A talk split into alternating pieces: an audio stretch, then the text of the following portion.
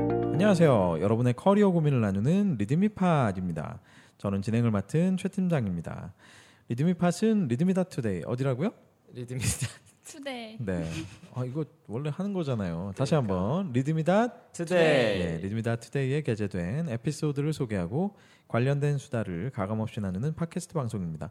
편안한 수다를 위해서 각자의 본명은 공개되지 않습니다. 또한 특정 회사에 대한 적나라한 속내, 속얘기들이 공개될 수 있음을 양해해 주시기 바랍니다. 아, 리드미팟은 유튜브와 애플 팟캐스트, 팟빵, 그리고 리드미다 투데이와 이제는 네이버를 통해서도 구독하실 수 있습니다. 많은 구독을 부탁드립니다. 자 이곳은 강남 소재 리드미 사무실에 위치한 회의실입니다. 오늘도 역시 저를 포함해서 네 분의 패널이 자리해 주셨습니다. 반갑습니다. 반갑습니다. 한 주간 건강들 하셨지요? 그러니까요. 네. 뭐 이 일주일이란 시간이 참 늘 굉장히 빨리 지나가는 것 같아요. 어찌나 이렇게 빠른지. 네. 뭐 보니까 뭐 일주일간 저희가 또 다 똑같은 옷을 입고 그러니까 3주 나타났는데 내내 똑같은 옷을 입고 있는 것 같아요. 네. 저희 방송은 어, 한 번 들어가면 3주간 어, 한 번에 녹음을 하는 기적과 같은 방송입니다. 자, 아, 지난주와 동일하게 네, 오늘도 정 대리님과 또 홍 대리님이 자리해 주셨습니다. 반갑습니다. 반갑습니다. 네. 정 대리님은 사회공헌 업무를 하고 계시고 그다음에 홍 대리님은 공항에서 통신 업무를 아, 하고 계세요. 어, 게스트의 몇 면을 보시면 뭐 눈치채셨겠지만 저희가 지금 직무에 대한 집중 해부를 하고 있는데 드디어 오늘이 그 대장정의 마지막. 마지막입니다. 아, 이게 아마 마지막 저희가 3개월 정도 게스트. 그쵸 거의 그렇죠. 3개월 정도 한것 같아요. 음. 네, 직무 집중 해부라는 거를 사실 저희가 굉장히 즉흥적으로 시작했는데 음. 아, 반응들이 너무 좋아서 그러니까요. 예, 어느덧 이렇게 3개월이나 하게 됐습니다. 직무가 정말 다양하죠. 다양하죠. 아, 참- 3, 세달 정도면 그렇죠? 아직 뭐 정말 세 발의 피 정도 본 것 같아요. 그렇죠. 네. 그 많은 직무 중에서 아마 저희가 여력이 되면 또 다시 한번 해 봐도 그렇죠. 예. 네. 시즌쯤 될 때 또 네. 한번. 괜찮을 만한 아 근데 굉장히 좋은 분들 많이 나와주셨고 예, 그쵸. 되게 저희도 많이 배웠어요. 저도 네. 많이 배우고 되게 좋았습니다. 그동안 아마 아, 6월이 지금 5주차고 뭐 4월로 아마 대략 한열뭐 두세 분 정도의 게스트가 아, 거쳐 가셨는데요. 조만간 한번 얼굴을 다 같이 보실 날이 올 겁니다. 어, 좋습니다. 네. 오프라인에서 한번 네. 예. 뭐홍 대리님은 술을 안 드시니까요. 기타 가지고 오신다. 기타 같이 찬양곡을 한번 네, 해주시는 걸로 사회 보시면 되겠네 정 대리님이 괜찮네요. 그러니까 한번 그래서 한번 모임도 가져보고 어, 지난 그 방송 동안 어, 저희와 함께하셨던 아, 모든 게스트분들께 예, 진심으로 저희가 아, 감사드리고요. 오늘 마지막인가요? 네, 오늘 마지막 오늘 마지막으로 네, 그동안 감사했습니다. 벌써 끝나나요? 아니 직무 얘기가 끝나니까 이제 할 얘기가 없네요. 그러니까 마이크 사고 끝이야 마이크, 마이크 사고 이제 써 샀는데 이제 샀는데 이제 샀는데. 이제 막 음질 좋아지고 있는데. 그러니까. 네. 다음 주부터는 또 어떤 얘기가 나갈지 미리 아, 기대를 해주시고요. 사실은 저희도 아직은 모르죠. 그러니까요 네, 저희는 늘 즉흥적으로 하니까요. 네. 인생 뭐 있어요 네, 그렇습니다. 하루하루 사는 거죠 자, 저희가 아, 세 달간의 대장정을 아마 함께 하신 분들은 다 기억하시겠지만 아, 회- 나도 기억 못하겠는데 아, 다시 한번 또 제가 머리를 굴려야 되는 시간이 왔어요. 아 그럼요 네. 네. 회사를 만드는 거 또 그 안에서 마케팅하고 또 인사, 재무, 또 홍보 뭐 또 법무 뭐 여러 가지 얘기들 영업 또 서비스 운영 또 오프라인에서의 그 어, 고객을 응대하는 것들 정말 많은 직무들을 저희가 커버를 했고요. 지난주에는 그런 어떤 회사가 아, 일상적으로 돌아가는 이윤 추구의 활동 이외에 이윤 추구가 궁극적으로 아, 사회 공헌에 기여해야 된다라는 의미에서 사회 공헌 업무에 대한 얘기까지 아, 나눠봤고요. 아마 지난주 방송을 들으시고 야 이제 뭐 사회 공헌 얘기까지 했으니까 더 이상 할 얘기 없겠구나라고 아, 생각을 하셨다면 오늘은 정말 사회 공헌 이상으로 공공 서비스 예, 그냥 뭐 업 자체가 예, 이 사회를 위한 공공 서비스를 하고 있는 업무에 대해서 그렇죠 공헌이 아니라 공항 완전히 아, 오 괜찮네요. 네 공원이 아니라 어, 고마워요. 공항. 어, 많이 네. 후회되셨어요. 아 이거는 되게 신선하잖아요. 네.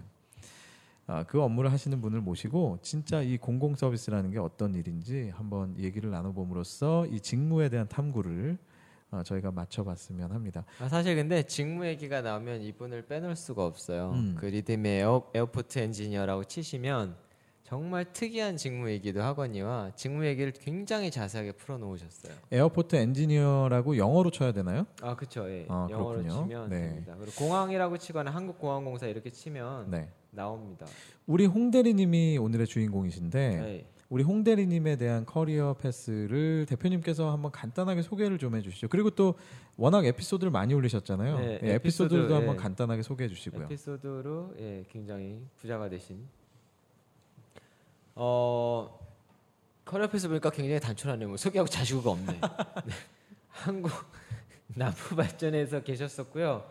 예, 입사하셨다 퇴사하셨고 공항공사에서 지금 근무를 하고 계시는데 남부 발전에서는 어떤 일 하셨나요? 예, 남부 발전에서는 새로운 발전소를 짓고 있는 네. 곳에 아, 보직을 받아가지고 어, 발전 설비가 제대로 설치가 됐는지 시운전하는 수력인가요? 화력인가요? 원자력인가요? 화력이었습니다. 화력이요? 석탄 화력. 예. 아, 미세먼지의 주범인가요? 예, 그렇습니다. 그게 마음의 가책을 느끼고서 퇴사를 하신 겁니까? 그 마음의 가차기라보다는 제가 앞으로 여기서 평생을 바칠 만한 특별한 가치를 발견하지 못했어요 회사 업무에서. 음. 야 그렇게 사람들이 가고 싶어하는 공사에 그러니까 들어가셨는데도 네. 정말 다들 부러워하는 곳이잖아요. 그러니까요. 근데 뭔가 이 발전 특히 화력 발전이라는 업 자체가 아, 미래, 없나요? 미래성이 제가 그냥 제 개인적으로 생각했을 때 나 이거 잘은 할 줄 알았어. 모르지만, 예. 네. 어, 발전이 없었군요. 네. 아 그래서 근데 거기선 어떤 일 하셨어요? 거기서는 저기 설비 새로 발전소를 짓는데 네. 그렇게 새로운 발전소 설비를 새로 설치했을 때 제대로 된 성능이 나오는지 어. 시운전하는 예. 이거 좀 전에 물어봤었잖아요. 네. 그죠? 예. 음. 아 그랬어요? 대표님 DHA를 좀 드셔야 되겠네. DHL DHA 참치에 많다는. 하고 싶은 얘기만 하는 거야. 뭐 뭐라고 얘기를 상대는 뭐라고 얘기를 하든 아니 왜냐면 청취, 네. 청취자분들이 듣고 어, 뭐야 이거 반복돼? 막 이러면서 버퍼링. 어. 음. 아 근데 저 남부 발전이면 어디까지 커버를 하나요? 남부 발전이? 그 발전 회사가 한국 전력공사 산하에 여섯 개가 있는데요. 어 여섯 개나 네. 되나요? 음. 예, 발전 자회사라고 해서 그 원자력 발전 한 한수원. 예, 한수원까지 네. 예. 합치면 아마 일곱 개일 일곱 텐데 개. 그 한수원은 통합이에요? 아, 한수원도 별개죠. 어, 한수원도 별개인데 한수원을 한전의 자회사라고 하는지는 정확히 모르겠는데 하여튼 자회사로 불리는 그 화력 발전소가 네. 여섯 개가 있는데 거기니까 그러니까 이름이 다 동부, 서부, 남부 그쵸. 뭐 다 이래요. 근데 그게 왜 여섯 개면 그러냐면 뭐예요? 동부, 서부, 남부. 저 그 세 중부. 개밖에 몰라. 아 중부. 그다음에 남동, 남부아 남동 맞네. 그다음에 동서, 동서 맞네요. 예, 음. 그런 식으로. 근데 그게 그 다 한 한국전력공사였거든요. 음. 근데 그 회사가 쪼개지면서 네. 사람들이 어차피 수남 근무를 해야 음, 되잖아요. 발전소가 네, 다 네. 오지에 있으니까 그러다 보니까 오지 나왔네요. 네. 네. 그 마법사 아, 왜안 회사를 나눌 때 다 수도권에 있는 발전소를 다 나눠 가졌어요. 어. 그래서 모든 발전 자회사마다 다 전국에 퍼져 있습니다. 음. 근데 그 중에서 가장 규모가 큰 발전소가 있는 지역이 동부에 있냐, 남부에, 음. 남부에 있냐, 있냐. 중부에 있냐, 아, 뭐 이런 걸로 그래서 회사 이름을 만든 거예요. 회사 이름이 예. 약간 풋볼 클럽 같은 네? 죄송합니다. 그래서 남부 발전을 가셨다가 아, 그렇죠. 발전이 없겠구나 하고 나오셨고 그래서 한국 공항공사 사실은 어 굉장히 많은 사람들이 가고 싶어 하지만 그렇죠. 너무 너무 들어가기 어려워하는 곳이잖아요. 공항공사가 어떻게 들어가셨나요? 뭐 시험 보고 들어갔겠죠. 네, 그렇죠. 그래서 저는 처음부터 공항에서 일하고 싶었기 때문에 아, 한 번도 남부발전 입사하고 아, 내 취업 준비가 끝났다고 생각을 한 적이 없어요. 아. 계속 준비를 하다가 근데 인터뷰할 때는 뼈를 묻겠다 얘기를 했을 거 아니에요. 인터뷰할 때 그런 걸 안 물어보셔가지고 아, 다행히 네. 다행이다. 예, 그런 답변을 드릴 기회는 없었는데 하여튼 그러면서 계속 준비하다가 공고가 바로 났고 다시 지원해가지고 다시 지원한 건 아니에요 처음 지원했죠 그래서 그 어떻게 합격이 잘 돼가지고 오게 됐습니다 이 남부 발전에서의 경험이 도움이 많이 됐나요? 아니면 쓰셨어요? 안 쓰셨어요? 남부 발전에서 난 일하고 있다. 아, 남부발전에서 일하고 있다는 그때 기간이 짧았기 때문에 네. 쓰진 않았고요 아, 야, 근데도 그렇게 합격을 하신 거예요? 그게 그 공백기가 전 짧아가지고 근데 그 보통 보면은 그 왜 이직하냐 이런 거를 좀 많이 네. 물어보기 때문에 그냥 일부러 안 적었고요. 근데도 그냥 한 번에 합격을 하셨네요. 되게 대단하신데. 운이 운이 좋았던 것 같습니다. 우리 방송에 나오는 사람들 다 그냥 네? 운, 운빨이 그냥 예? 대단 대단한데요. 그러니까 원래 공항에서 일하고 싶었기 때문에 네, 끝내 공항에 가신. 그렇죠. 네. 아니 지지난 번에는 원래 영어를 좋아했더니 뭐 외국 회사를 가시고 음, 아, 변호사 일이 재밌어 보이더니 변호사를 하시고 이런 분들이 참 대단한 분들이 나오시네요. 자, 어, 이분이 왜 대단한 분이시냐면 사실은 그 어느 순간에 보면 굉장히 많이 관심을 받고 있는데 사실 관심 카운트 수가 보시면 100, 200이잖아요. 뭐 많지 않은데라고 생각하실지 모르겠는데 이게 아. 다 유료예요. 오 유료에서 이만한 관심을 받은 건 어, 사실 대단하네요. 상당히 많은 관심을 음. 받으신 겁니다. 근데 보면 정말로 주옥 같아요. 음, 네 개의 에피소드를 쓰시고서 음, 네 개 올려놓고 한 2년 울고 먹고 있는 것 같아요. 야, 네. 대단하네요. 네, 어, 진짜. 굉장합니다. 네. 이것이 투자인 거죠. 주로 이제 그 취업과 관련된 경험들을 올리신 거죠. 네. 네. 그래서 정리도 해놓으셨어요. 근데 저도 읽어봤는데 어디 가서도 정말 듣기 어려운 얘기들이 써 있습니다. 음. 굉장히 좋고요. 제가 그 리듬이 특히 여기 윤 대표님도 계시고 하는데 리듬이 관련된 분들한테 많은 도움을 받았거든요. 입사 준비할 때. 그러다 보니까 아, 그랬어요? 예. 제 인생의 은인분들이셔가지고 아. 그 은혜를 갚기 위해서 진짜 이거는 어디에도 안 올린 글이고 이야, 예, 그런 감사합니다. 글들만 올려놨습니다. 감사합니다. 대단하시네요. 오늘 사실 이게, 좀 더 해볼까요? 아, 오늘 그 저 아 그 윤 대표님 본인이세요? 아 네. 그러게요. 아 그렇구나. 나내 얘기하는 줄 알았더니 아니구나. 아니 굉장히 위법하게 생기신 분이라 상상도 안 했는데. 아 오늘 그 에피소드를 소개하는 자리가 아니라 좀 아쉽긴 한데 그렇죠? 네. 예. 이 굉장히 인기가 많은 에피소드라고 하시니까 여러분도 한번 직접 들어가셔서 한번 찾아보시기 바랍니다. 음. 근데 에피소드를 소개해도 돼요. 왜냐하면 에피소드가 직무 얘기거든요. 아 직무이구나. 네. 자 어찌 어 그러면 이게 유료니까 저는 돈 주고 아 30코인 있네요. 어, 네. 살짝만 공개한다라는 의미에서 오늘 네, 한번 네. 얘기를 근데 나눠보도록 하죠. 저는 샀어요. 음. 자 일단은 어, 에피소드는 어차피 그 홍대리님은 내용을 다 알고 계시니까요, 그죠? 예.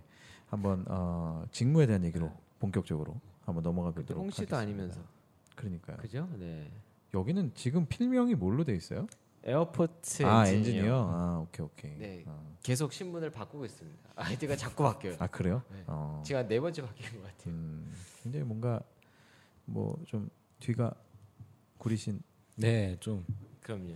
그렇군요. 죄송합니다. 자 그럼 본격적으로 진짜 미안한 표정인데 이거 어떻게? 자 그럼 본격적으로 어, 공항공사에서의 업무에 대해서 한번 음. 얘기를 나, 눠보겠습니다 일단 뭐 공공 서비스라고 저희가 한번 통칭을 해보죠. 저희 첫 질문은 언제나 같지 않습니까, 그죠? 이게 이제 마지막 질문이 네. 마지막 방송이니까 될 것 같은데. 자 직무에 있어서의 첫 번째 질문. 도대체가 뭔가? 그렇죠. 아, 도대체 과연 대관절? 공공 서비스란 무엇입니까? 공공 서비스라는 것은 나라마다 좀 다를 수 있는데 우리나라 같은 경우는 전력, 수도, 교통 이런 부분들을 다 총망라해서 공공에서 제공을 하고 있고요. 음. 어, 일반 사람들이 살아가는 데 있어서 필수 불가결한 하지만 비용이 발생되는 서비스를 나라에서 어, 소유를 하고 나라에서 일정 비용을 받고 제공하는 서비스라고 생각을 합니다. 근데 왜 공항이 공공인가요? 어, 공항이 공공인 것은 공항공사의 줄임말?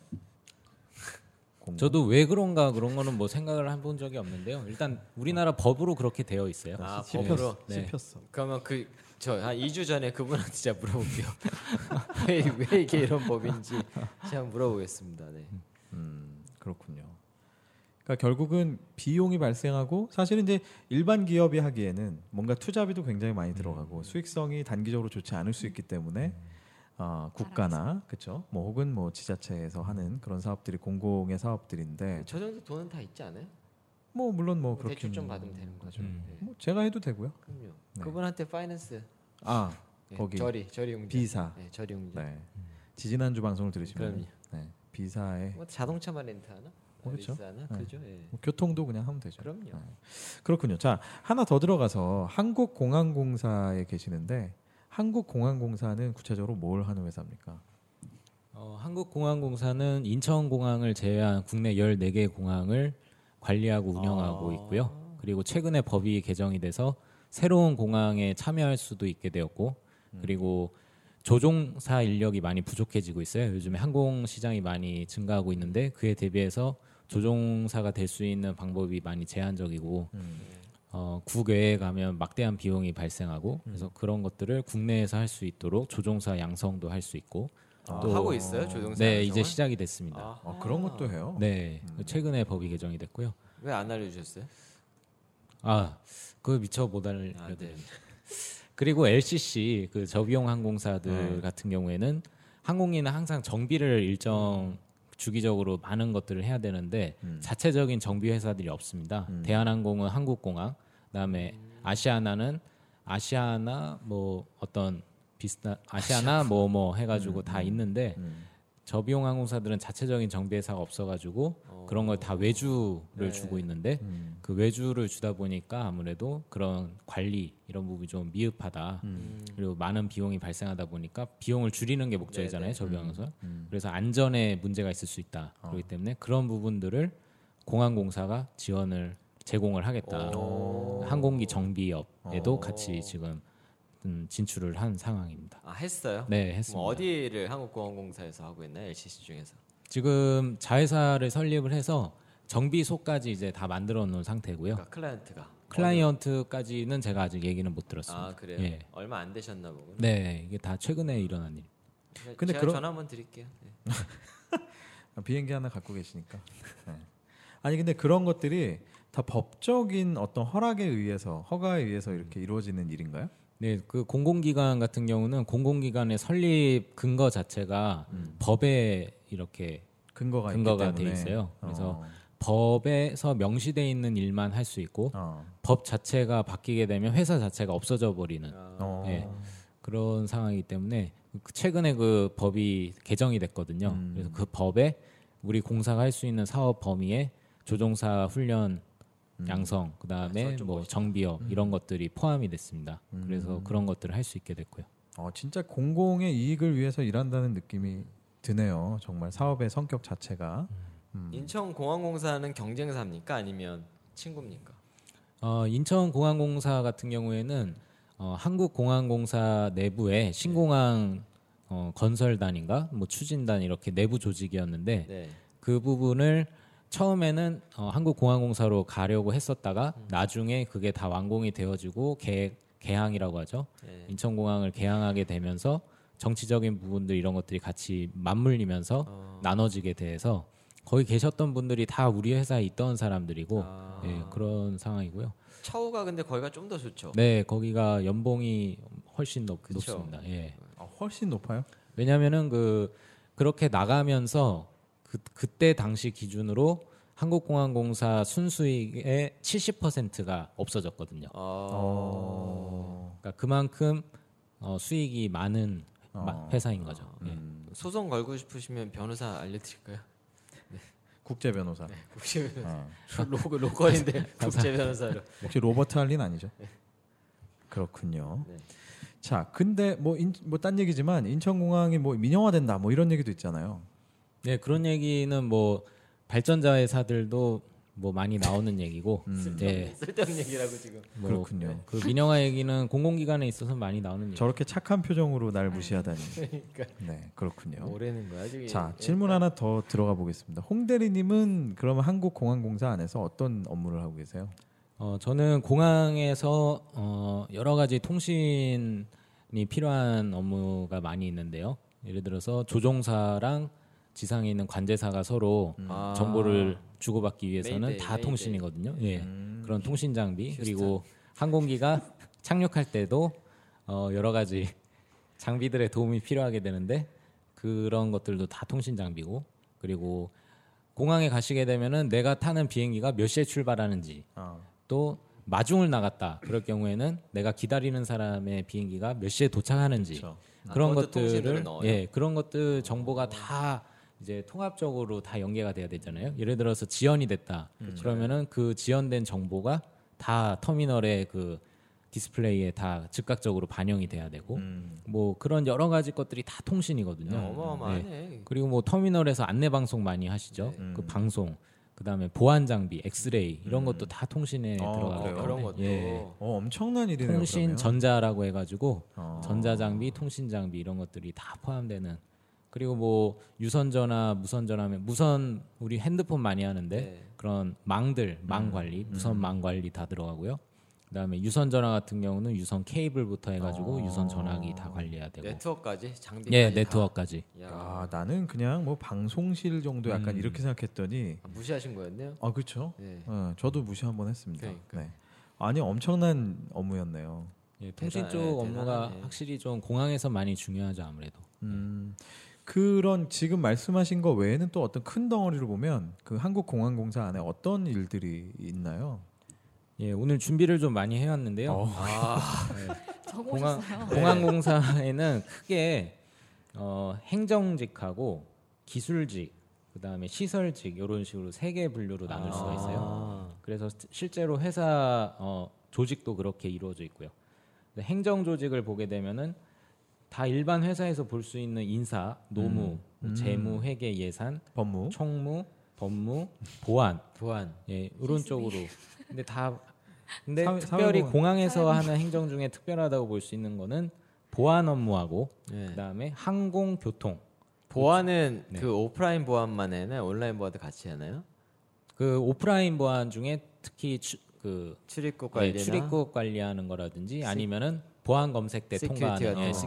시큐리티 예, 그런 부분들이 들어가게 되고요. 음. 뭐 테러 대응 같은 네. 업무라든지 그다음에 항공교통 같은 경우도 행정 쪽으로 들어가게 되는데 활주로를 매일 몇 번씩 정기적으로 점검을 아. 하거든요. 어. 실제로 어, 잠깐 잠깐 빈, 비는 시간에 그 차량으로 활주로를 쭉 어. 활주하면 활주 예, 쭉 이렇게 달리면서 어, 어떤 장애물들이라든지 네. 음, 이물질 전문 용어로 FOD라고 하는데 뭐의 FOD. 약자예요? 저도 정확하게는 모르겠습니다. 네, FOD라고 하고요. 뭐지? FOD. 그냥- D는 덜트 같은데. 활주로 위에 있는 뭐 쓰레기 같은 그러게, 거라고 예. 보시면 돼요. 그- 그다음 그런 거를 다 Free of 육안으로 dirt.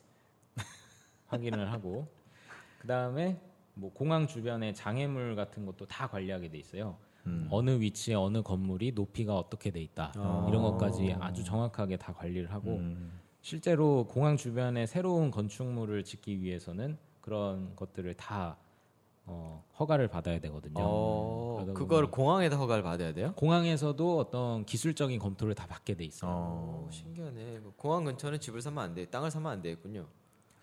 뭐 그것까지는 저도 잘 모르겠습니다.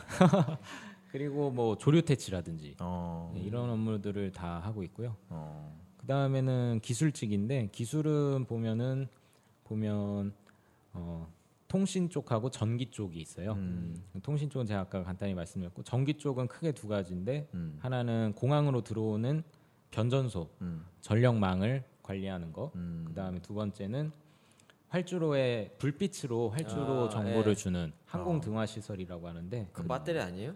어 그거 다 전기로 네 직류 전원으로 다 공급되는 거거든요. 그런 거 시설 관리하는 게 있고요. 음. 그 다음에 마지막 파트로는 시설 파트인데 그거는 기계, 건축, 토목, 환경 이런 음, 좀 엄청 파트가 있어요. 크네. 네. 아, 그래서- 진짜. 어, 기계 쪽 같은 경우는 수화물 분류 시스템. 음. 우리가 체크인하면 은 예, 수화물 예, 맡긴 걸 다 분류해야 되잖아요. 예. 그런 거 관리하고 왜 이렇게 늦게 나와요? 그게 여러 가지 뭐 늦게 넣는 사람이 네. 아 왜 이렇게 찾을 때 늦게 나오냐고요? 찾을 때 늦게 나오는 이유는 아무래도 그 양이 많기 때문에 네. 예 그런 게 하나라도 빠지면 안 되지 않겠습니까? 뭐 저도 정확히는 네. 모르겠어요. 되게 논리 논리적인 대답이에요. 그러니까. 아니 뭔가 많으니까. 대답을 한 것 같은데 듣고 보면은 뭐지? 아, 네, 이런 네. 생각이. 어. 아 그렇군요. 그리고 항공 항공유라고 하는데 비행기에서 쓰이는 기름들을 아, 엄청 관리하는- 비싸잖아요, 그죠? 음. 예 그게 되게 순도가 높고 네, 되게 비싸요. 제트유? 예 제트유라고 하는데 음. 그다음에 탑승교 그 게이트에서 아, 예. 비행기까지 아, 갈 때 그쵸. 걸어가시는 그 탑승교 관리하는 그런 업무들을 하고 있고요. 건축 같은 경우는 랜드 사이드, 에어 사이드라고 하는데 음. 쉽게 생각하셔서 보안 검색대를 통과하시고 난 네. 다음부터가 에어 사이드라고 에어사이드예요. 생각하시면 되고 음. 그 전까지가 랜드 사이드. 랜드 사이드. 아. 더 쉽게 얘기하면 아무 제한 없이 들어갔다 나갔다 할 수 있는 곳이 랜드 사이드. 랜드 사이드. 아. 그다음에 들어가면 다시 나오기가 어렵거나 아. 뭐 한 번 나오면 다시 들어가기 어려운 약간 아. 그런 끌려 곳이 나오거나. 에어사이드. 아. 예. 그렇죠. 그래서 랜드사이드 쪽에 일어나는 모든 건축에 관련된 음. 건축물에 관련된 아. 그런 건 건축에서 하고 있고요. 음. 에어사이드에서 관련된 모든 토목 건축 이런 것들은 네. 토목 직렬에서 음. 어, 재밌다, 이거. 야, 예. 이거 되게 어렵네. 그리고 마지막으로 환경 직렬이 있는데 뭐 그 외에도 몇 가지 더 있는데 주요한 거는 환경 같은 경우는 이제 소음 음. 음. 우리가 환경이 소음이 발생하는 게 되게 큰 민원이거든요. 네, 네. 음. 그런 것들 소음 처리, 소음 민원 이런 것들 담당하고요. 또 항공기가 겨울철에 결빙이 되면 위험하지 네, 않습니까? 네. 그래서 그런 거 결빙 방지 용액이 있거든요. 어. 그런 것들도 관리하고. 야, 야 진짜 예. 엄청난. 완전 초꿀팁인데 어디서도 들을 수 없는. 예. 네. 아 저는 솔직히 얘기하면 그냥 몇 개 일이 없을 거라고 생각했거든요. 비하시는 겁니까? 네, 저도 한 무시 한번 해봤습니다. 아니 굉장히 많은 일이 돌아가네요, 예. 진짜. 어, 많은데. 엄청 많습니다. 어. 오. 그리고 이런 일들을 다 저희가 할 수 없기 때문에 저희는 주로 같이 협력업체라고 하는데 예. 음. 예, 같이 협력업체분들하고 같이 일을 많이 하죠. 김포공항 하나만 보면은 직원이 몇 분이에요? 아, 그 질문 내가 하려고 어. 했는데. 아, 아싸. 저희 회사 전체적으로 보면 현재 한 1,400명 정도. 어, 생각보다 많지 않네. 김포공항에. 그 중에서 네. 김포공항하고 본사를 합쳐서 800명 정도. 아, 어, 근데 네. 사실은 그 아까 말씀하신 협력업체가 있으니까 그렇죠, 예. 훨씬 더 많은 인력들이 실제로 예, 투입이 되는 거죠. 야, 굉장히 많은 네. 사람 필요하겠네요, 실제로. 예. 궁금한 게 있는데 음. 공항에서 일을 하시면 좋은 게 뭐가 있어요? 아, 지난 시간에 안 물어봤다. 극장에서 일을 하시면 좋은 게 뭐가 있어요? 잠깐 들어보고 가죠, 네. 뭐. 지난주에 이어서 아, 극장에서 일하면 좋은 점이요. 네. 아무래도 영화를 좋아하시는 분들은 좀 공짜로 영화를, 보나요? 어, 직원들은 네. 음. 제한돼 있는 편수가 있긴 하지만 네, 무료로 영화를 참 많이 봐야 되는 업무기도 해서 네. 그런 서비스 몇 개나 공짜로 보내요? 20개요. 20개. 오. 늘어났습니다. 한 달에 20 20 한 달에 한 달에 20 개요? 20편. 와. 네. 한 달에 20개가 나와요? 그 그게 궁금한데. 개봉 영화가 20개가 되나? 어, 한 달에? 그럼요. 꽤 많이 영화 개봉을 어, 합니다. 진짜요? 아 그리고 같은 영화를 또 볼 수도 있지 아, 않습니까? 그럼요. 아, 아. 그리고 혼자 보는 건 아니니까요. 그럼요. 그러니까- 2D로 보고 또 IMAX로 보고 4D로 보고 예. 아, 그러면 그 20번이에요. 그러니까 내가 친구를 데려가야 되는 어, 거예요. 그럼요. 20편. 네. 네, 20번. 아. 20번. 네. 음. 친구랑 20좌석인 거죠. 네. 아, 그러면 작은 데는 20명 데리고 가고 그냥 통으로 어, 빌려 뭐, 줄 네, 수도 그럴 있어요. 수도 있죠. 네. 아, 괜찮은데? 그렇죠. 그렇다면 공항에서 일하면 좋은 점이 뭡니까? 어, 저는 그런 질문 상당히 많이 받는데요. 예를 들어서 대 무슨 항공 같은 경우는 뭐다 대구항공? 예, 많이 알려져 있다시피 항공권이 거의 10% 가격이잖아요. 빈자리만 어. 네. 있으면은. 네. 그런- 아, 공항 직원들도 그래요? 그래서 그런 질문 많이 받는데 아. 저희는 전혀 그런 게 없어요. 없다. 예, 부산 출장 갈 때 10% 할인해 주더라고요. 아, 임직원이라고. 그래서 10%만 할인. 예, 아 내가 드디어 덕을 보는구나 했는데 아. 알고 보니까 발전회사 다니는 사람들한테 그때 발전회사 다니는 사람 결혼식에 간다고 네. 부산에 간 거였는데 네. 야 나 10% 할인 받았어. 너네는 어떠냐? 어 우리도 똑같은데. 네, 아 어디나 해주는구나. 어. 특별히 어. 좋은 건 없는 것 같아요. 음. 어, 근데 발전소 왜 해주죠? 그러니까요. 공사라고? 아 그게 그냥 회사에 음. 회사가 아, 그 어떤 복지. 아, 항공사하고 복지. 이렇게 연계. 예, 연계가 돼 아, 있으면은 복지. 근데 임직원과 정상가에서 10% 아니야? 그래서 그래서 예. 네, 정상가의 10%. 그러니까 할인항공이 더 싼 거 아니에요? 어. 땡처리로 찾으면 그렇군요. 자, 이 공공 서비스 뭐 특히 이제 김포공항 쪽에서 일을 하시는데 어, 실제로 일을 해 보시니까 좀 어떠세요? 하기 전과 후에 어떤 그 현실과 이상과 뭐 상상과 실제 음, 어떻습니까? 어 아무래도 그 하기 전에 알 수 없었던 부분들이 상당히 많죠. 실제로 하게 되면 그 중에 하나가 공공 서비스이기 때문에 특히 이 항공기 안전에 직결되는 아, 음. 부분이거든요. 우리가 사용하고 우리가 관리하는 장비가 잘못된 정보를 제공해서 네. 항공기가 착륙하거나 운항할 때 음.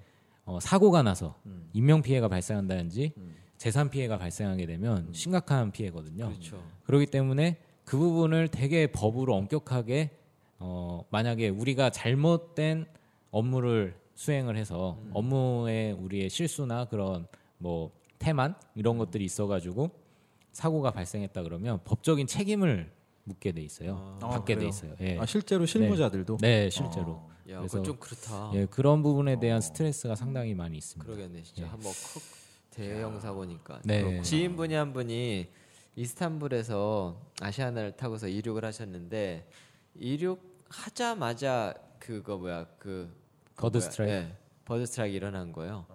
그래가지고 큰일 날 뻔했는데 그 공항 그 기장이 이제 잘 해가지고 해결이 됐다고. 음. 근데 마지막은 결국 비즈니스가 좋더라 이렇게 끝내시났어요. 결국은 지자랑으로 그렇군요. 비즈니스 고객들은 예, 특급 호텔을 해줬더라 뭐 어. 이런 거죠. 버드 스트라이크는 엔진에 이제 새가 들어가는. 네, 엔진뿐만 아니라 항공기에 부딪히면 아, 다 부딪히면, 버드 예. 스트라이크로. 예. 어 그냥 부딪히기만 해도 위험해요? 어, 그렇죠. 왜냐면은 아. 그 항공기가 엄청나게 빠른 속도로 이동하기 때문에 아. 그 새가 그렇게 큰 그게 아니더라도 음. 항공기의 속도가 빠르기 때문에 그게 큰 충격으로 다가가거든요. 예를 들면 유리 같은데 맞으면 그냥 바로 깨져버리는 수준. 네, 그럴 수도 있죠. 어. 아니면 기체가 파손될 수도 있고. 어 그래요. 아, 통신 쪽 하시니까 진짜 궁금한데 우리 비행기 타면 아, 핸드폰 끄라고 얘기. 예? 아 나도 그거 질문하고 싶었어요. 예, 핸드폰 끄라고 얘기를 하잖아요. 도대체 왜 그러는 거냐. 예, 도대체. 어. 죄송한데 그 부분은 그 항공기 내에 그 전자장비 항공기 내에도 엄청나게 많은 전자장비가 있어요 통신 장비하고 그걸 에이비아닉스라고 하는데 네네. 그거는 저희랑 완전 다른 분야 아 예. 그렇구나. 관할 업무가 아니군요. 완전히 다른 분야 네. 본인도 궁금하시겠네요. 그죠? 제가 생각할 때는 그냥 개인적으로 생각할 때는 음. 네. 별- 아무 문제 없는데 예. 이제 혹시나 혹시나 예 그리고 뭐 그냥 써도 된다 이러면 다 아. 쓰니까 그러니까 완전히 다 쓰지 말라고 해야 아 저건가 아예 보다. 안 쓰는 그 뭐야 그 조끼 앞에서 입- 입고 나가서 이거 하시는데 다 핸드폰 보고 있으면 화나잖아요. 아하. 그러니까 그게 네이버 찾아볼게요. 아, 자꾸 알려주세요 방송 중에. 네. 아. 왜 꺼야지? 아니 홍대리님이 캐릭터가 굉장히 재밌는 분이네. 네. 조근조근 재밌어요. 네. 예. 너무 재밌는. 아, 근데 지난- 사실 음. 저 준비해 오신 게 너무 고맙네. 음. 정말 저렇게 아니, 준비를 오셔가지고 또 어떤 걸 지- 준비하셨어요? 왜 저, 희가 질문을 안 하면 안 되니까. 나머지는 뭐 저희 직무에 대해서 자세하게 통신전자 쪽에 대한 거고요. 네. 그 다음에 저희가 교대 근무가 많아요. 통신전자는 음, 어. 교대 근무 생활이 어떤지. 아 교대 근무. 저도 교대 근무예요. 어떻게 3교대를 하세요? 예, 그 교대 근무 형태가 되게 많은데 네. 우리 회사 같은 경우는 4조 2교대라고 4조 하고 있어요. 2교대. 예, 그래서 어, 월 월요일에 예를 들어서 이번 주 월요일에 내가 아침 9시에 출근해서 저녁 6시에 퇴근했다. 어. 그러면 그 다음 날인 화요일 날 음. 저녁 6시까지 쉬다가 어. 저녁 6시 화요일 날 저녁 6시에 출근해서 어. 수요일 날 아침 9시에 퇴근하는 오, 거죠. 그래요. 예, 그리고 수요일 날 다 쉬고 어. 목요일 날 그 다음 날도 다 쉬고 공항이 24시간 돌아가나요? 아, 아니죠. 공항이 24시간 돌아가는 데는 지금 현재는 인천공항밖에 없는데 네. 어. 그 아 인천공항은 24시간 네, 돌아가요. 인천공항 24시간 공항이에요. 어. 근데 그 항공 예를 들어서 뭐 불이 났다. 네. 그러면은 헬기가 급속 급 되게, 음. 되게 시- 신속하게 네. 이륙하거나 착륙하거나 해야 될 수가 있어요. 그럴 경우에는 항행 장비를 다 써야 되거든요. 아. 통신 시설을. 어. 근데 그런 상황에서 장비가 고장 났다. 아. 그러네. 그러면 안 되기 때문에 즉각적으로 조치가 돼야 되기 일종의 때문에 비상근무 개념으로 네, 쭉 24시간. 예. 야, 아, 그런 그리고 부분- 또 그런 것도 있어요. 음. 그 어, 일과 중에 그러니까 항공기가 운항 중인 시간에 예, 네.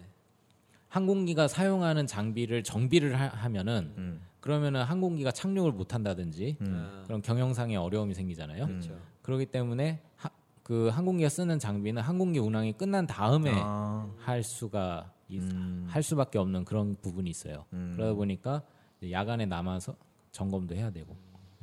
어떻게 그 정대리님 찾아봤습니까? 네이버에? 아 주파수나 그러니까 전자파 때문에 위험할 수 있다라는 건데 결론은 말을 잘 들으래요. 그 초등학생 아니에요? 지식인은 약간 그쵸? 네. 그러니까 초등학생 같은데. 어, 아무튼 결론은 다 좀 꼭 지켜라. 끄라면 그래도 뭐 꺼라. 네이버는 그래도 저희 방송을 실어주니까 네. 아 그럼요. 예. 국내 최고의 네? 정확한 것 같습니다. 정확한 거 매우 같아요. 말잘 들어야죠. 아니 예. 초딩이 다 틀리라는 법은 없지 않습니까? 맞네요. 네. 아 제가 또 경솔했습니다. 선입견, 선입견. 전초련 전국 초딩 초딩 연합회 그러니까 네, 그렇군요. 아, 자, 어, 공공 서비스 하면은 사실 또 몇 가지 오해와 진실이 있는데 아, 이제 끝날 때 되는데 이제 나오는 거야 오야 진실이? 오해와 진실 한번 해보죠. 사실 공공 서비스 혹은 뭐 근데 공공 되게 궁금한데 그 오해는 누가 맨날 이렇게 제보해요? 다 제보를 해준 사람들이 아, 진짜요? 있어요. 주로 아. 초딩들이 해주고 있는데. 자, 뭐 주로 공공 서비스나 공기관, 뭐, 뭐 공기업 이렇게 하면 일반적으로 드는 생각은 아 뭔가 널널하다 어, 이런 아니 생각하거든요. 뭐 앞에는 다 갖다 붙이고 뒤에 다 널널하다야. 안 그런 데가 어디 있었어요? 아니 오해들이 다 똑같아요. 아, 내가 그런가? 보니까. 예. 사람들이 다 똑같아. 그죠? 어떠세요? 예, 뭐 사내 변호사는 다 널널하다. 뭐 CSR 부서는 널널하다.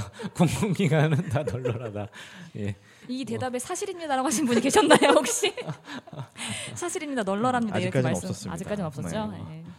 그러니까 보통 다 자기가 하는 업무가 제일 힘들고 음. 자기가 처한 상황이 제일 힘들잖아요. 남이 하는 거는 다 쉬워 보이고. 대답할 가치가 없으면 넘어가셔도 돼요. 예, 그런 거 그런 얘기인 것 같고 음. 아까 말씀드렸지만은 업무를 만약 잘못 수행하거나 이런 음. 부분이 발생했을 때 사고랑 연계되면 바로 법적인 처벌을 받고 음. 이런 부분에 있어서 스트레스가 상당히 많고요. 그다음에 아까 또 말씀드렸지만 이 점검이라는 거를 항공기 운항이 23시쯤에 네. 종료되는데 음. 그때부터 시작해가지고 새벽까지 해야 돼요. 음. 네, 그런 것에서 오는 어, 피로감, 음. 그다음에 또 장애가 만약 발생했을 경우에는 그냥 뭐 퇴근이고 뭐고 없이 다 매달려가지고 장애가 해결될 때까지 계속 남아서 봐야 되는 장애가 종종 나나요? 어. 장애가 종종 나죠. 네, 예. 음. 이게 그 저는 이제 개인적으로는 저희 아버지께서 공무원이셨는데 뭐 공기관은 아니었지만 저도 이제 그 심정을 이해하거든요. 그러니까 사람들이 안 보이는 혹은 모르는 상황에 일하는 게 굉장히 많아요. 그러니까 저희 아버지 같은 경우 옛날에는 뭐 이제 지방직이셨으니까 뭐 비가 너무 많이 와도 갑자기 새벽에 불려 음. 나가서 비상근무하시고 비가 너무 안 와도 막 나가서 비상근무하시고 이런 건 사실 일반 이제 그 시민이나 국민들은 잘 모르잖아요. 그런 부분에서 확실히 공공 서비스 아들은 알았나요? 어 아들은 알았죠. 아. 그래서 저는 절대로 공무원 안 하겠다고 막 그랬거든요. 굉장히 후회하고 있습니다. 네. 자 어쨌든 이게 남들 보이지 않는 상황과 그런 시간에 일을 한다라는 그런 어려움이 있는 건데 그런데도 불구하고 사람들은 사실 그런 걸 잘 모르기 때문에 또 이 이것도 뭐 오해와 진실이긴 하지만 굉장히 뭔가 그냥 일방적으로 되게 불만이나 좀 또 때로는 약간 좀 뭐 함부로 대하거나 이런 경우도 많이 있잖아요. 물론 통신직은 제가 보기엔 내부에서 일을 하시지만 이제 그 뭐랄까 대민원이라고 그러나요? 네. 실제로 사람들을 접하는 이런 부분에 계신 분들은 굉장히 고충도 많을 것 같은데 어때요? 예, 특히 소음 민원 업무가 그런 부분에 속합니다. 그래서 어, 뭐 어떻게 보면 미국 같은 경우에는 당신이 여기 이사 오기 전부터 공항은 여기에 존재했고 아, 어, 그렇죠. 예. 뭐 다 알고 온 거기 때문에 어떠한 것도 해줄 필요가 없다라고 공항도 생각하고 음. 거기 사는 사람도 그렇게 생각을 해요. 근데 우리나라 같은 경우는 엄청나게 민원을 제기하거든요. 음.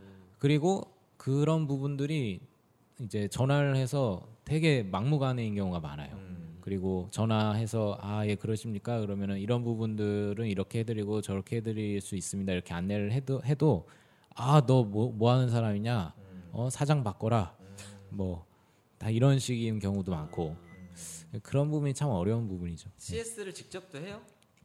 아 그런 부예 그런 부분을 담당하는 직원들이 있습니다. 환경직렬이라든지 행정에서 또 고객 서비스 팀 같은 경우에 근데 그런 거는 법적으로 정해진 게 없습니까? 그 보상을 해야 된다든지 혹은 안 해도 된다든지.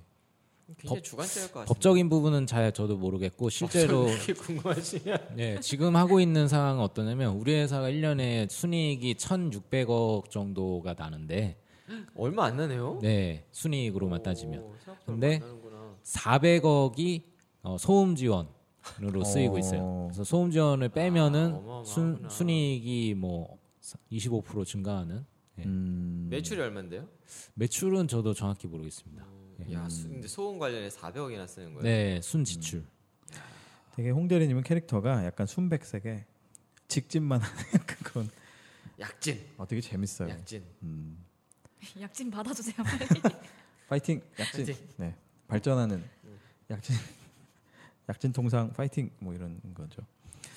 그렇군요. 자 공공 서비스에서 일하시면 이제 그런 또 어려움이 있고 뭐 굉장히 어려운 민원들을 또 처리하셔야 되고 또 법적인 그런 리스크도 또 지셔야 되는 어려움들이 있는 건데 어, 그렇게 봤을 때는 뭐 아까도 제가 잠깐 드린 말씀이랑 비슷하긴 하지만 어, 공공직 뭐 공공 업무에 대해서 이렇게 생각하고 있는 사람이라면 어, 절대로 오해고 오히려 뭐 이런 사람들이 뭐 잘 맞는다라든지 뭐 그런 것들이 있습니까? 어떤 사람은 잘 맞고 어떤 사람은 안 맞고 혹은 뭐 어떤 식으로 생각하고 준비하면은 큰일 난다라든지 어, 일단 기본적으로 공공기관의 성향 자체는 민간 그 기관보다는 기업 이런 것보다는 어, 존재 이유 자체가 다르잖아요. 네. 민간 기업은 이윤 창출이 분명한 그거 존재 이유고 우리 공공기관 같은 경우는 존재 이유가 법에 있고 공공 서비스를 제공하고 아, 법 얘기 굉장히 많이 나오네요. 어, 한 사, 네. 2주 전부터. 예. 음. 뭐 이- 이익을 내야 되는 그런 부분들이 사실 거의 없다고 봐도 무관한 음, 예. 실제로 우리 공항 14개 공항 중에 어, 수- 흑자를 내는 공항이 4개 정도. 아, 네 개나 네. 돼요? 4개 정도. 음. 제주, 김포, 부산. 부산, 네. 하나가 그다음에 어디지? 대구나 청주 정도가 어. 흑자로 예, 흑자로 전환을 아, 한다. 했다 조금 했다 약간 그런 부분들. 음. 나머지는 다 적자 공항이기 네. 때문에 음. 그러니까. 예. 그래서 그런 어떤 실적에 대한 압박은 확실히 없죠. 음. 민감 기업보다는 음. 근데 네, 어떤 아까도 말씀드렸지만 그 중에서도 어떤 본인이 맡은 업무의 특성에 따라서 음. 뭐 성과를 내고 안 내고를 떠나서 엄청난 스트레스를 받을 수가 있다. 음. 저거는 몰랐던 부분이네요. 법적인 책임을 질 수 있다는 그렇죠. 것들. 네. 그러니까 그렇게 보면은 사실 기업 같은 경우는 일반적으로 우리가 추구해야 되는 모습이 뭔가 더 많은 성과를 내고 뭐 다른 부서나 다른 회사 대비 더 잘해야 되고 이런 거라면 사실은 이 서비스는 일하시는 분들이 기본적으로 어, 어떻게 보면 어, 뭐 에러나 사고가 있으면 안 되고 네, 지켜야 될걸 지켜야 하고. 그렇죠. 네. 관점이 좀 다르네요. 네. 그렇죠. 사회공헌 하시는 분들이 공항 가셔도 좋을 것 같아요. 그런가요? 한번 가야겠네요. 아 그냥 공항을 가는 거 그냥 가서 네, 가서 뭐 여행도 네, 가고 밥도 먹고. 오지도 가고. 예, 그렇죠. 그럼요. 오지도 가고. 오지 마법사. 그렇군요. 왜 안 그래서- 받아주세요? 저 어제 썼는데.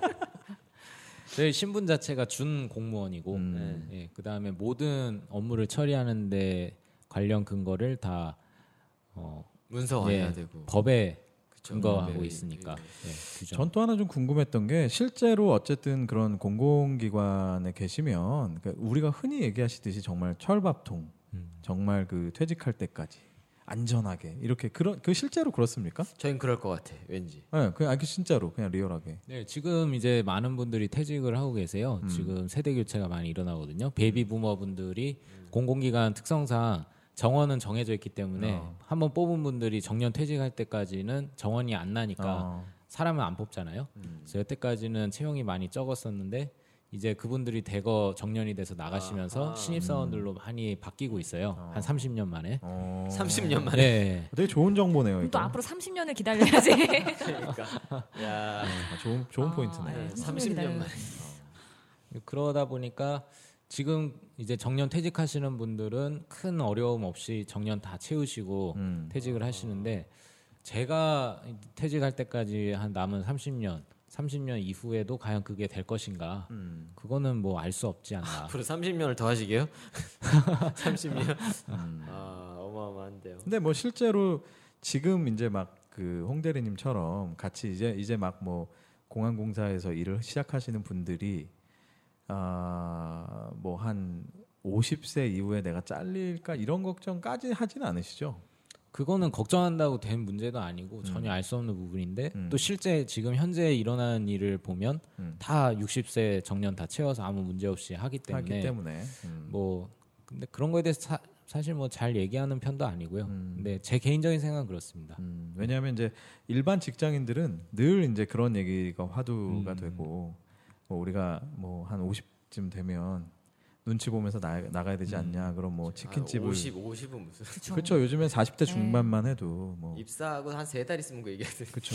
네. 아, 치킨집은 어디가 좋냐 뭐 이런 얘기 하고 그러니까 뭐 그런 부분에선 분명히 또 다른 부분이 있고요. 근데 아까 저희가 아, 말씀드렸듯이 상상하지 못하는 그런 책임감 음. 또 법을 준수하면서 일해야 된다라고 하는 어떤 그런 긴장감 이런 것들은 분명히 그렇죠. 또 네. 다른 부분이 있네요. 그렇죠? 예, 고등학교 졸업하고 바로 입사하시는 분들이 있어요. 어, 예. 그 고졸 채용을 많이 하기 때문에 공공기관에서 음. 그런 분들은 20살에 입사하시면 40년을 일하시는 거죠. 야, 진짜 좋네요. 네, 월급도 대졸이랑 별로 차이가 안 납니다. 음. 어 정말요? 네. 그럼 진짜 하늘의 별 따이겠네. 그리고 대학 다닌다 그러면 학비도 다 학비 어. 절반씩 절반. 절반씩 나오고 어, 네. 좋네요.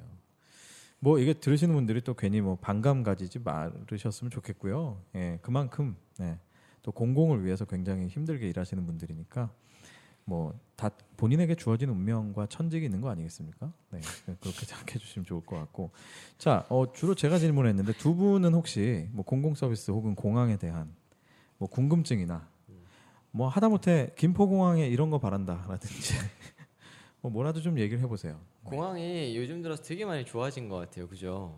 예. 사실은 저는 공항을 되게 좋아하는 게 우리 아들도 좋아하고 와이프도 좋아요. 근데 아들은 왜 좋아했냐면 김포공항에서 인천공항을 갈 때 기차가 있잖아요. 얘가 그 기차를 너무 좋아하는 거예요. 그래서 심지어는 김포공항에다 주차를 하고 그 기차를 타고 인- 인천공항을 가기도 했었어요. 가서 거기서 밥 먹고 오고.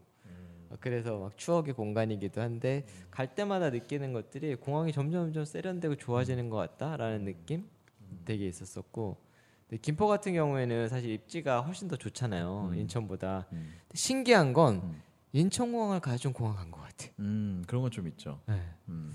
그런 것도 좀 있, 있는 것 같기도 하고 근데 이제 무슨 소리 하고 있는 건가요? 네. 정대리님은 어떻습니까? 이제 공항 바로 말아 놓으네요. 말씀하신 것처럼 공항에 대한 약간 환상 이런 게 다 누구나 있는 것 같아요. 맞아요. 그래서 여행을 제 아는 분 중에는 여행을 못 가지만 가고 싶을 때 공항을 갔다 온다. 음. 좀 이따 가서 나한테 또 넘어오겠다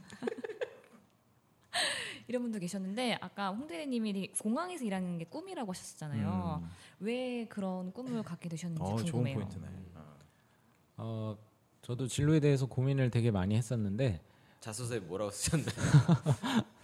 뭐 공항 쪽 관련된 부분이 되게 와닿더라고요. 왜냐하면 전, 전 세계에 전 세계에 공항이 없는 나라는 없잖아요. 그래서 공항 쪽 관련된 일을 하다 보면은 나중에 뭔가 기회도 더 있을 것 같고 그리고 공항 산업이 지금 계속 성장하고 있는 네. 산업이고 어, 그런 부분 그리고 또 공항 분야가 상당히 전문성을 갖추기 위해서 공부할 것도 되게 많더라고요. 음. 그리고 또 업무 자체가 다 되게 국제적이고 기본적으로 다 다큐멘트나 이런 것들이 다 영어고 그렇죠 네 그런 부분들이 되게 매력적으로 다가왔어요.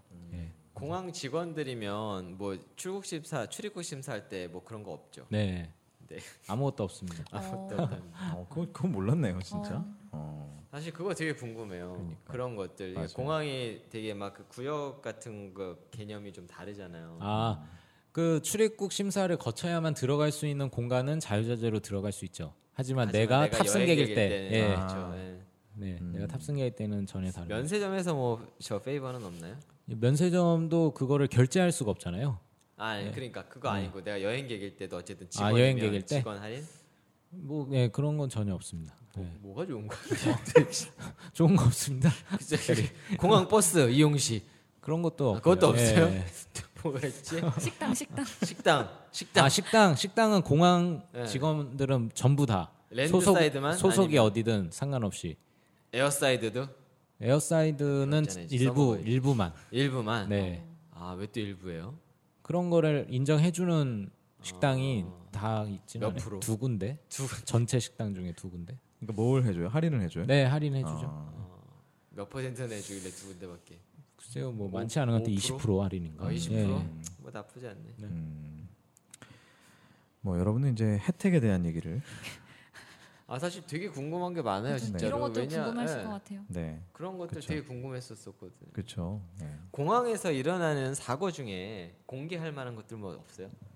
별의별 얘기 다 있을 것 같은데. 예 뭐 다 언론에 나는 부분들이죠 뭐 뭐 네. 저기 그 제주- 언론에 안 난 거 궁금합니다. 그러게 언론에 안 난 거 좀 덜 민감한 걸로 풀어줄 만한 것들. 글쎄요 언론에 안 난 거가 거의 없는 게 되게 이게 민감한 부분이기 때문에 음. 이걸 어떻게 뭐 할 수가 없어요. 일단은 사고가 발생하면 바로 뉴스화 되거든요. 어, 예를 들어서 어. 예, 김포공항에서 그 조종 훈련기가 네. 추락한 적이 있어요. 아. 그런 그런 것도 있고 뭐 아, 그 아그 생뚱맞은 얘기인데 뉴스 하시니까 생각나는데 뭐 뭐 공항에 만약에 문제가 생겨서 뭐 누구를 왜 이렇게 막 모자이크 처리해갖고 누구 막 김포공항 무슨 담당자 뭐 이렇게 해야지 인터뷰를 하잖아요. 그러면은 그분은 나중에 막 혼나나요? 죄송합니다. 그런 부분은 잘 모르겠네.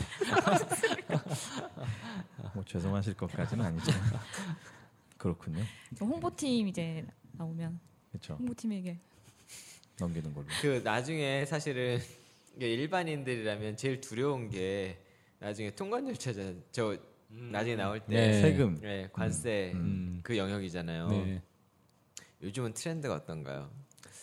누굴 잡고 왜 누구 안 잡는 거야? 죄송합니다. 그 부분도 우리 우리 우리 회사 업무가 아니에요. 거기는 관세청 소속 아. 네. CIQ라고 하나 그게 딱 CIQ? 있어요. 예. 어, 그 관세 그 다음에 검역 검역 그 다음에 통관 통관. 예, 그딱 세 개인데 제가 보기에는 홍 대리님 보니까 어떤 분이 공공 서비스에 맞는지 알 것 같아. 좀 이렇게 철두철미하고 아, 뭐 중간이란 없다. 딱 모르거나 아니면 알거나 아니, 어, 아니면 아니다. 아닌 뭐 거. 아니면 아닌 거다. 아, 사과도 굉장히 빠르시잖아요. 그죠. 죄송합니다. 그 모릅니다. 없습니다. 딱 이거. 그러네. 아 이런 분들이 굉장히 우리 확실해요. 같으면 막 이막 주워 들은 거막 대충 썰 풀잖아요, 막. 어, 예, 네. 그건 뭐 아마 그런 거죠. 뭐 이렇게 네. 하는데 아, 확실하시네. 음, 다르네, 확실히. 그렇군요. 얘기 나온 김에 마지막으로 어떤 마지막인데. 어, 얘기 나온 김에 뭐 물론 입사 뭐 면접도 잘 보고 뭐 시험도 잘 보고 해야 되겠지만 기본적으로 어떤 분들이 공공 서비스에 좀 잘 맞을까요? 어, 공공 서비스에 잘 맞는 분은 특별히 제가 봤을 때는 없는 것 같고요. 음. 왜냐하면 업무의 난이도를 생각할 때 특별한 문제가 발생되지 않는 한 누구나 처리할 수 있는 업무들이 네, 많아요. 음, 객관적으로 말씀드리면 음, 어, 그렇기 때문에 특별히 누구나 다 할 수 있는 업무들이 많은데 이제 그 문턱을 넣기가 쉽지 않은 부분이 있다. 음. 예, 그래서 제일 중요한 건 필기 시험 점수라고 필기. 음. 예, 말씀드릴 수 있겠습니다. 왜냐하면 공공기관이다 보니까 예전에야 뭐 부정청탁 뭐 이래 해가지고 네. 뭐 국회의원 전화 오고 뭐 음. 이런 게 많이 있었대요 실제로. 근데 요즘에는 그러면 무속인이 큰일 전화 안 음. 네. 나거든요. 예. 그래서 아무래도 그 채용 절차의 공공성이 음. 되게 중요한 부분이에요. 그러려면 결국에는 객관화된 시험 점수 음, 음. 예. 그런 부분들이 그렇군요. 아까 그 질문은 마지막으로 드린 거고, 자 이제 끝으로 공공 공기관이나 그죠? 뭐 공항공사도 좋고 아, 이쪽으로 커리어를 준비하고 계신 분들을 위해 취준생들을 위해서 어, 한마디 조언해 주신다면 어 저는 특- 특별히 공공기관뿐만 아니라 제가 취업 준비를 저도 열심히 했었는데 그때 제 후배한테 들은 얘기 중에 가장 감명 깊었던 얘기를 말씀드리고 싶은데요. 어 그 친구가 되게 능력이 있고 똑똑한 친구였는데 아, 제가 아는 사람인가요? 예 아마 아실 수도 아, 있어요. 그래요? 예. 근데 맞춰봐야지. 그 첫 번째 그 시즌이라고 하죠. 졸업을 앞둔 그 공, 채 시즌에서 아무 데도 안 된 거예요. 그래서 저도 의아하고 아마 본인도 상당히 힘들었겠죠. 근데 그 다음 시즌에 바로 그때가 하반기였고 그 바로 그 다음 상반기에 어, 우리나라에서 연봉이 제일 높다고 하는 회사에 바로 합격을 하더라고요. 어딘가요? 음. 그 H 모비스라고 아, 네. 그 아 뭐 아 당연히 쟤는 잘 될 줄 알았어 이렇게 생각을 했는데 이제 얘기를 들어보니까 그 친구가 하는 답변이 되게 인상적이었어요. 그 친구가 하는 얘기가 아 처음에는 자기가 내가 잘하는 거를 정리를 해서 내가 잘하고 내가 자랑할 수 있는 것들을 면접장에 가서 이야기를 했다는 거예요. 근데 전혀 그게 아니었다라는 거죠. 중요한 거는 중요한 건 그- 전혀 그게 아니고 실제로 면접관들이 중요하게 생각하는 게 무엇인지를 알고 거기에 맞춰서 내가 얘기를 해야 되는 거였고 어, 내가 뭐 엄청난 공모전에서 1등을 1등 수상을 한 게 그 사람들하고 전혀 상관이 없다면 그 얘기는 아무 필요가 없는 얘기고 내가 어느 그냥 교양 수업 하나를 들었는데 거기서 보고서를 하나 썼는데 그 보고서가 어, 이 사람들이 듣고 싶어하는 얘기가 있고 스토리가 있는 얘기면은 사실 그게 훨씬 더 중요한 얘기다. 그렇죠. 예, 그게 연관성. 엄청나게 와닿았어요. 왜냐하면 그런 관점은 저도 전혀 생각을 못했던 관점이거든요. 근데 듣고 보니까 진짜 맞는 얘기였던 거예요.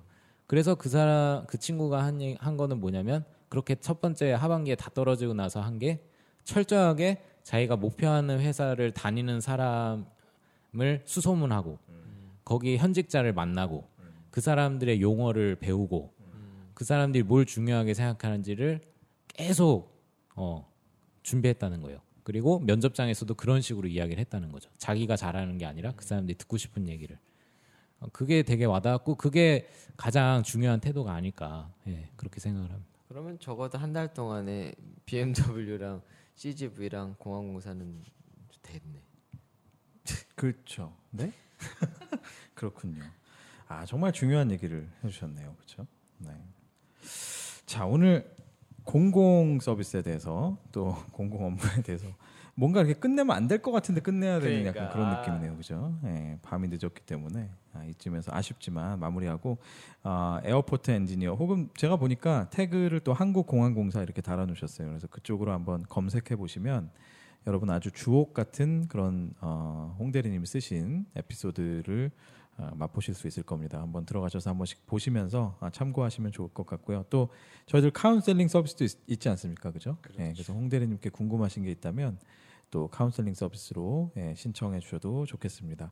오늘 공공 업무에 대한 얘기. 아, 굉장히 남들 보이지 않는 곳에서 또 대국민을 위한 서비스를 제공하시고 그만큼 아, 뭐 남들 쉬는 시간에 또 일해야 되고 또 어떻게 보면 법과 규정을 준수하는 그 긴장감 속에서 일해야 되는 아, 그런 분들의 얘기들을 또 한번 생생하게 아, 들어봤습니다. 오늘 얘기 나눠주신 홍대리님께 다시 한번 감사의 박수를 한번 올리죠. 네. 감사합니다.